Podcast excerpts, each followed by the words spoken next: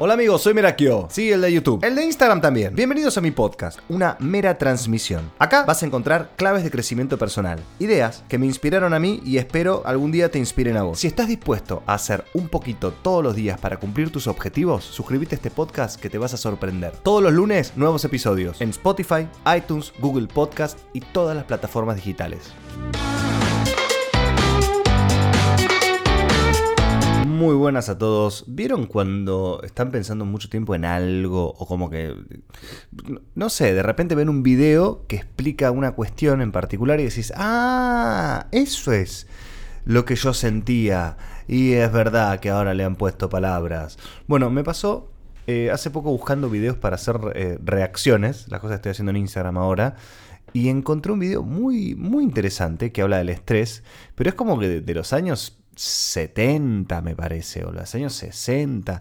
No sé, es como muy, muy educativo, pero de la época yankee vieja, no sé. Eh, este es George, George está trabajando y George quiere saludar a su jefe, ¿entendés? Como todo muy así, paso por paso, pero re, re yankee de esa época. El video se llama El Triángulo de la Salud y habla de las cosas que hace nuestro cerebro para preparar a nuestro cuerpo cuando nos sentimos amenazados, cuando tenemos una situación que nos pone en estado de alerta. Y nos compara con los animales. Bueno, en realidad nosotros somos animales directamente, pero nos compara con los animales que no tienen el intelecto que tiene el ser humano. Em, te pone en, el video primero una gacelita que está tomando agüita ahí como en, la laguna, en la estepa, en algún lado, no sé qué, y viene el tigre que se lo quiere morfar, el tigre, el puma, el felino gigante que se le salta arriba y, y, y en un momento como que congelan todo y el locutor dice, y aquí está la gacela, en este momento se ve amenazada, su birra, su vida corre peligro, sí, su birra, su vida corre peligro. Entonces su cuerpo se prepara para la pelea o para la huida. Entonces te ponen ahí como un efecto re básico, re trucho, pero que te muestran cómo la sangre del cuerpo que está bombeándose, bueno, ya te voy a explicar eso, prepara al bicho y le da como un shot de energía. Eh, y se le planta, se le planta al tigre el ciervito. Entonces como que baja la cabeza y le mete un par de cornazos. El tigre, el, felino, no se lo esperaba. Pone una cara, realmente pone una cara de, hey, no pensé que te ibas a defender.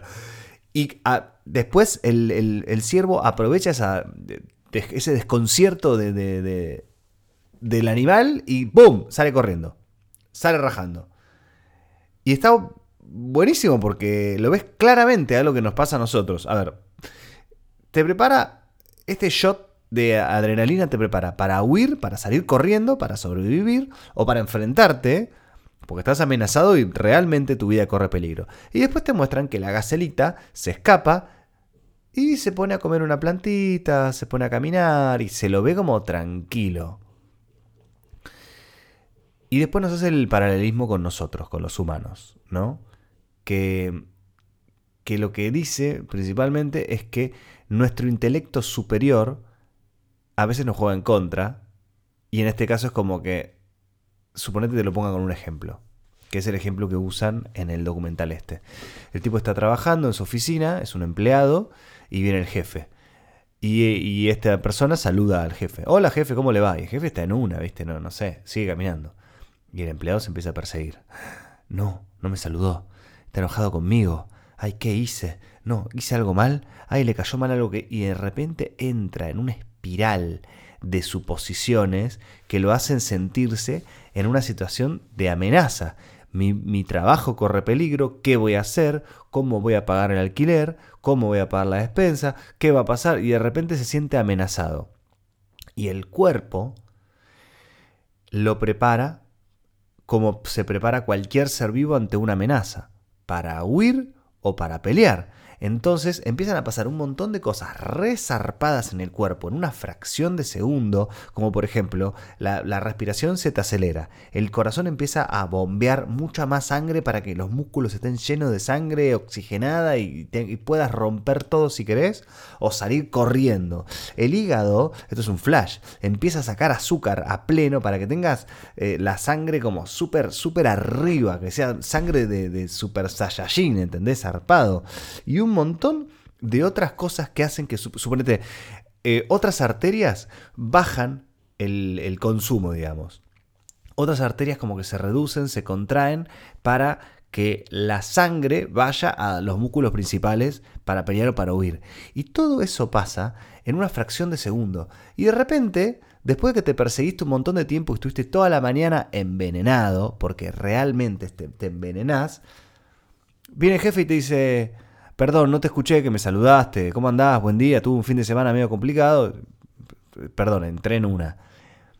Y después dices, ah, bueno, menos mal, pero sentís en el cuerpo todo eso que antes te iba a preparar para sobrevivir, ahora te envenena y tenés un cansancio tremendo porque se te tienen que acomodar ahí todas las cuestiones que se te configuraron para romper todo, ahora las tenés en el cuerpo al pedo.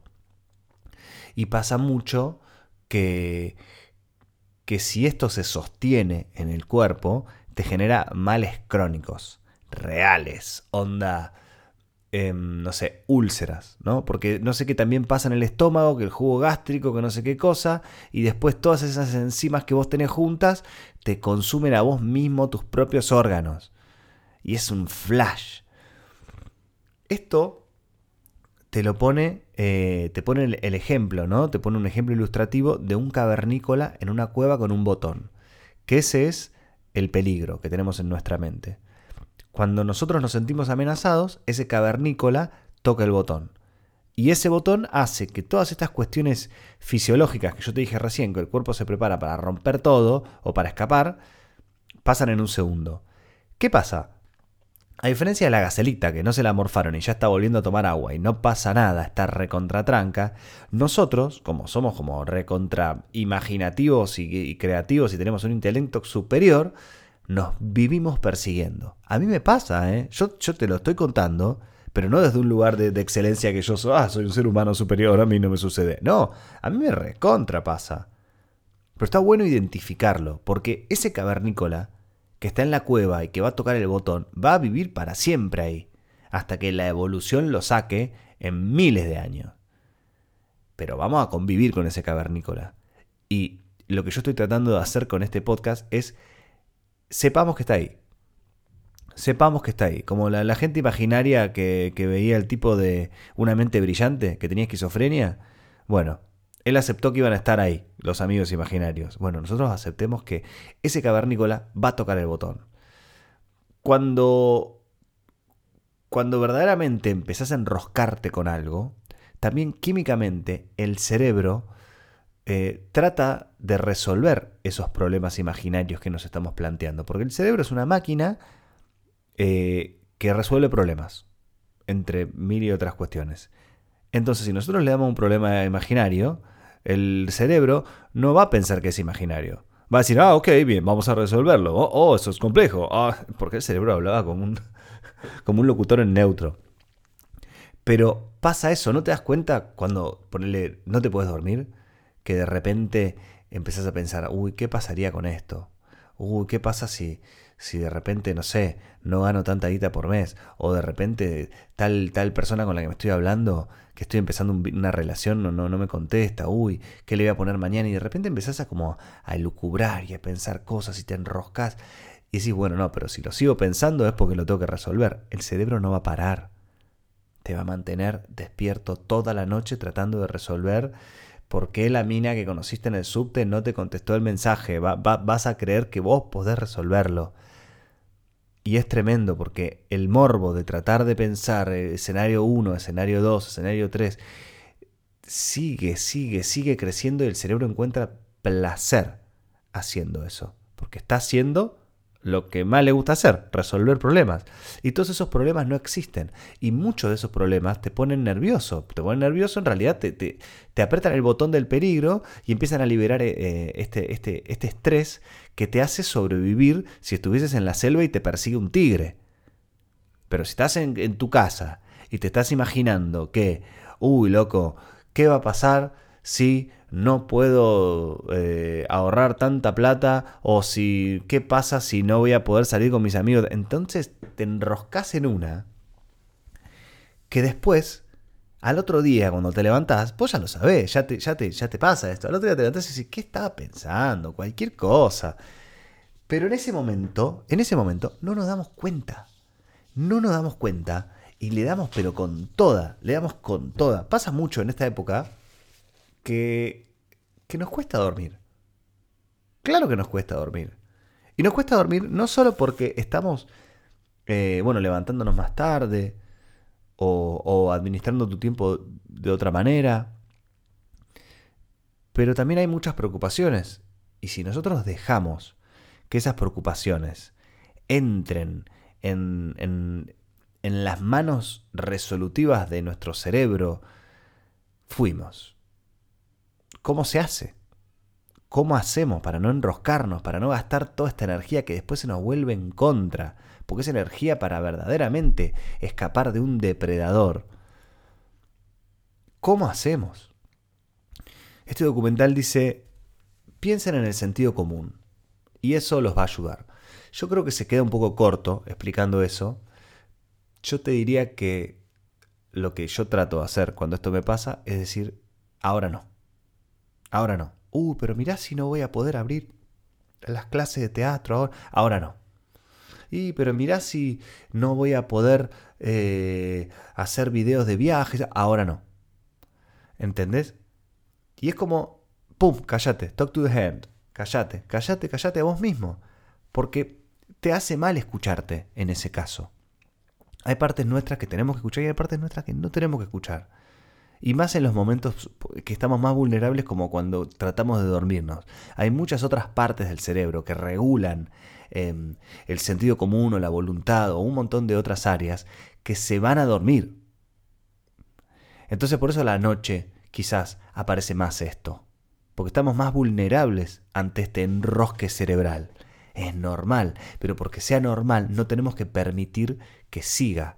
Porque yo me he encontrado a mí mismo decir, en mi mente, mientras trato de, pensar y, yo me peleo conmigo mismo, no no, no, no, trato de resolver esto ahora. Porque, no, sí, sí, sí, resolvelo. Porque si se me ocurre ahora es porque lo tengo que resolver y mejor, así me lo ahorro para mañana. Pero cuando lo resuelvo, aparece otro. Hubo, me acuerdo, una época que yo estaba, pero en cualquiera, en cualquiera, no dormía porque estaba todo el tiempo pensando y convencido de que tenía que resolver el escenario A, el escenario B, el escenario C, el escenario D, cuando, cuando yo estaba haciendo las muestras de fin de año de mi escuela de teatro.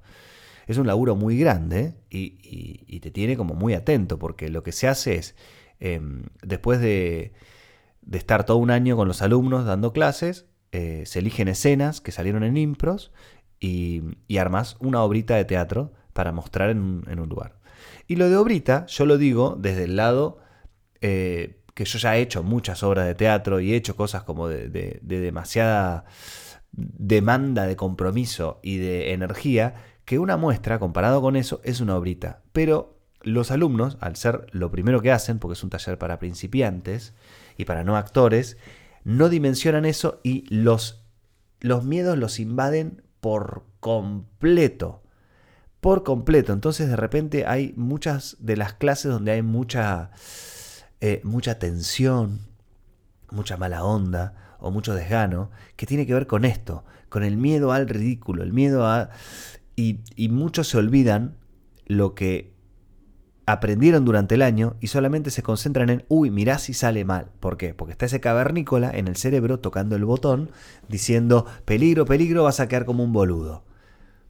En todo este contexto que yo te estoy contando, estábamos haciendo las muestras de fin de año en un teatro eh, nuevo, porque yo eh, me había separado de una socia que tenía en ese momento, entonces, bueno, empecé a hacer las muestras en otro lado. Y y este teatro, el dueño, era un tipo que, era un, cagador. Era un cagador, directamente. La gente del teatro ya debe saber de quién estoy hablando.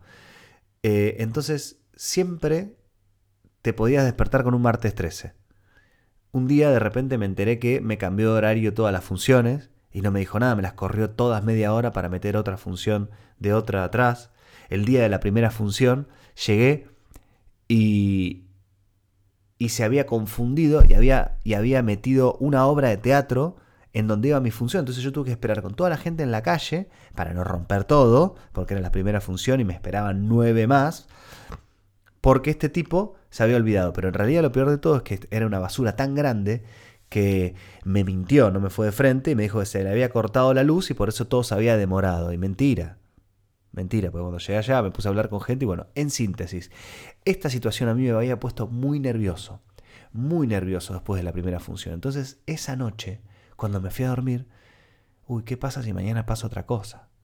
Uy, ¿qué pasa si mañana de repente, no sé, hay otra función con otra cuestión.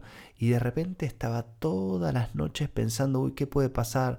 Y si pasa esto, hago esto. Y si pasa esto, hago esto. Y, y lo mal que me sentía y lo mal que estaba y el mal humor que yo tenía cuando iba a la función, sumado a que estaba constantemente subiéndole el ánimo a los alumnos como que tenían miedo de que le salga mal su escena, que está bien, que es normal, pero sosteniendo un montón de cosas pero más que nada sosteniéndolos desde el miedo. A ver, no era un miedo infundado porque verdaderamente este, este, estúpido, este tipo, este dueño de la sala, em, se había mandado cosas.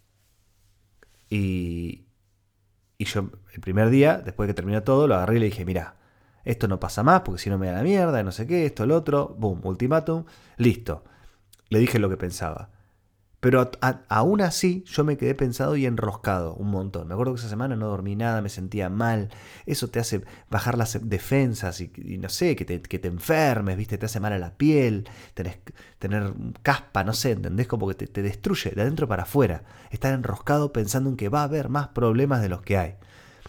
La abuela de Karen dice que el que sufre antes sufre dos veces. Lo que aprendí con esto es que todo lo que pase todos los problemas que surjan, te vas a enfrentar y los vas a resolver. Y si no los vas a resolver, van a estar ahí, los vas a pasar por arriba, van a quedar atrás. Pero uno no puede vivir con un problema, porque, porque ya, ya está. Entonces, la solución tarde o temprano llega y uno tiene la capacidad para resolverlo. Cuando yo me dije a mí mismo, a ver, cualquier cosa que pase, esas noches que yo no podía estar dejando de pensar en, uy, pero pará, ¿qué pasa si ahora de repente mm, está terminando la función y me corta la luz para que me vaya antes porque haya otra obra de teatro? ¿Entendés? Como que me enroscaba un montón y dije, bueno, basta. Pase lo que pase, yo tengo la capacidad de enfrentarme a ese conflicto y resolverlo. Y ya está. Y voy a hacer eso, y voy a confiar en mí. Boom. Y ahí se terminó y con eso callaba al cavernícola que tocaba el botón, diciendo que yo confío en mí y que yo voy a saber resolver lo que pase. Y que si me enrosco, tengo que entender que es mi cerebro tratando de resolver cosas, que tengo una gran imaginación, que soy capaz de pensar problemas espectaculares que no existen o que nunca van a pasar. Y si pasan, lo voy a poder resolver. Otra cosa que me pasó con mi escuela de teatro es que un día me llaman para las muestras de teatro. Siempre, siempre las muestras generan algo de, tensión. Me llama el dueño del otro teatro que me había pasado. Este es un teatro que los amo, somos amigos, el método Kairos.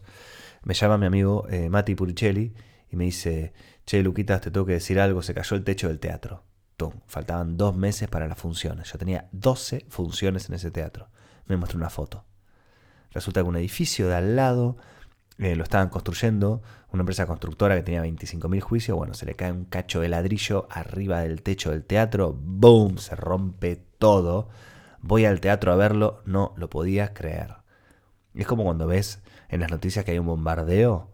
Bueno, así estaba, todo roto. Y yo dije, bueno, las muestras no las voy a suspender, en algún lugar las voy a hacer. Estuve un poco tenso, pero con la calma de que también los chicos del teatro me decían, tranquilo, lo vamos a resolver. Y de repente nos encontramos con que mucha gente del teatro salió solidariamente a ofrecerles a ellos salas para que puedan cumplir los compromisos que tenían. Porque toda la gente del teatro sabe que la gente que posee un teatro, las muestras de fin de año son un ingreso importante que eso les permite sobrevivir los meses donde no hay actividad, que es enero y febrero. Entonces muchas salas se solidarizaron con ellos, a nosotros nos dieron salas para hacer las funciones en el mismo horario, eh, eran salas más grandes, pude meter más gente, eh, nos fue espectacular. Y eso fue lo más duro que nos pasó a nosotros y lo pudimos resolver. Entonces yo ahí también me di cuenta que pase lo que pase, lo vamos a resolver. ¿Qué es lo peor que puede pasar? Mejor no me lo imagino, porque la vida me va a sorprender. Entonces ahí el cavernícola está como un poco más distraído. No le doy tanta bola. Todo el miedo y la tensión que yo no descargo huyendo o peleando, me lo como.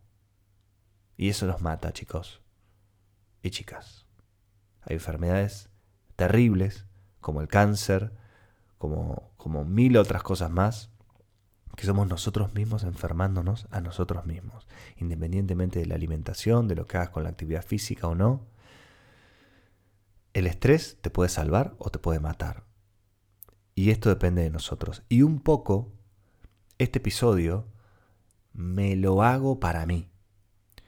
Yo tengo mucha imaginación y soy muy creativo para pensar videos, ideas y cosas maravillosas y también soy muy imaginativo para pensar cosas que jamás van a existir. Y la vida se encarga de contarme que es más creativa que yo. Yo pensaba que, no sé, que, que, el dueño del teatro me iba a salir con un martes 13, algo que me había mentido, y de repente la vida me sorprende con ¡boom! Se cae el techo del teatro. Algo que no me hubiese imaginado nunca. Y la vida se encarga de sorprenderte y uno sigue adelante, porque tiene el espíritu de seguir adelante y se va a resolver. Salvo que tengas un, un, asunto de depresión en tu vida que no te puedas levantar de la cama y ahí necesitas ayuda, porque quizá tu cerebro eh, químicamente necesita una compensación de un medicamento o ayuda profesional. Pero si no estás en esa línea y vos seguís para adelante, tenés que confiar en vos. Tenés que confiar en vos que de cualquier manera se va a resolver. Ahora, con, la pandemia, yo estoy con la situación laboral de mi escuela de teatro, está todo frenado. Nunca estuvo tan frenado todo. Jamás. Y yo puteaba en enero y febrero que no había clases y cómo voy a pagar el alquiler y cómo voy a pagar esto. Bueno, ahora sigo adelante, pagando los gastos. Sí, obviamente, sacando recursos de donde literalmente no tenía, pidiendo de allá, pidiendo de acá, acomodando para tratar de sostenerme porque así soy yo. Yo no me caigo, yo sigo adelante y si me caigo, me levanto. Pero sigo. Y trato de concentrarme en los problemas reales, no en los problemas imaginarios. Obvio, no te voy a decir que a veces no me pasa que me imagino que puede llegar a pasar esto, que puede llegar a pasar lo otro. Eh, mira, un, día que toqué fondo, un poco, no que toqué fondo, pero como que fue malísimo, que me arruiné un día de, viaje. Yo estaba en Nueva York. Estaba cruzando el puente de Brooklyn. Por segunda vez en mi vida. Ya lo había hecho en un viaje anterior. Y, estaba todo re lindo. Había gente caminando, iba, venía, estaba filmando, estaba disfrutando. Era el atardecer y de repente me pongo a pensar en eh, alguien que estaba trabajando conmigo, que había tenido una discusión y de repente me enrosco y sigo pensando, uy, ¿qué pasa si me peleo? Uy, ¿qué pasa? y de repente me perdí todo un trayecto del puente de Brooklyn en Nueva York en un atardecer discutiendo en mi cabeza, pensando miedos de cosas que podían pasar que nunca pasaron. Y si pasan, son mucho más chicas de lo que está pasando ahora con el coronavirus. Entonces digo, cuando venga esa, ese miedo que el cerebro se relame y dice, ay, sí, dame, dame un problema imaginario que le voy a dar vuelta por todos lados. Ahora no. Hay que decirse. Ahora no. Y chao. Y no pensar que, uy, porque me viene el miedo lo tengo que escuchar. No. Es un miedo, es un mal crónico. Lo tenés y va a vivir con vos. No le des bola. No lo escuches. Me interesa que me cuentes ¿Qué, te pasa con esto? Me, encantaría que, que, de alguna manera me dejes un comentario eh, en Instagram o mándame un mensaje de, de qué te pasa con esto. Que me gustaría recopilar un poco y capaz que después eh, puedo hacer un episodio leyendo los mensajes de ustedes. Escribime un mensaje a mi Instagram, yo soy arroba merakio, empezando primero con palabra en mayúscula poniendo podcast. Y ahí deja el mensaje que quieras que sea referente a este podcast. ¿Qué te pasa con esto? ¿Vos te imaginás problemas que no existen? ¿Vos identificás este cavernícola tocando el botón de pánico? Eh, ¿Lo tenés resuelto?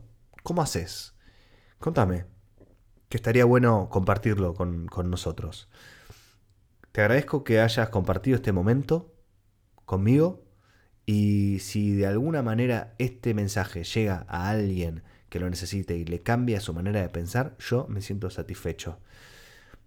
Acordate de si conoces a alguien que se enrosca mucho, que está todo el tiempo pensando, que no puede salir de, esos miedos imaginarios, capaz que le viene bien que le mandes esto. Bueno, eso fue todo, muchachos. Nos vemos el lunes que viene.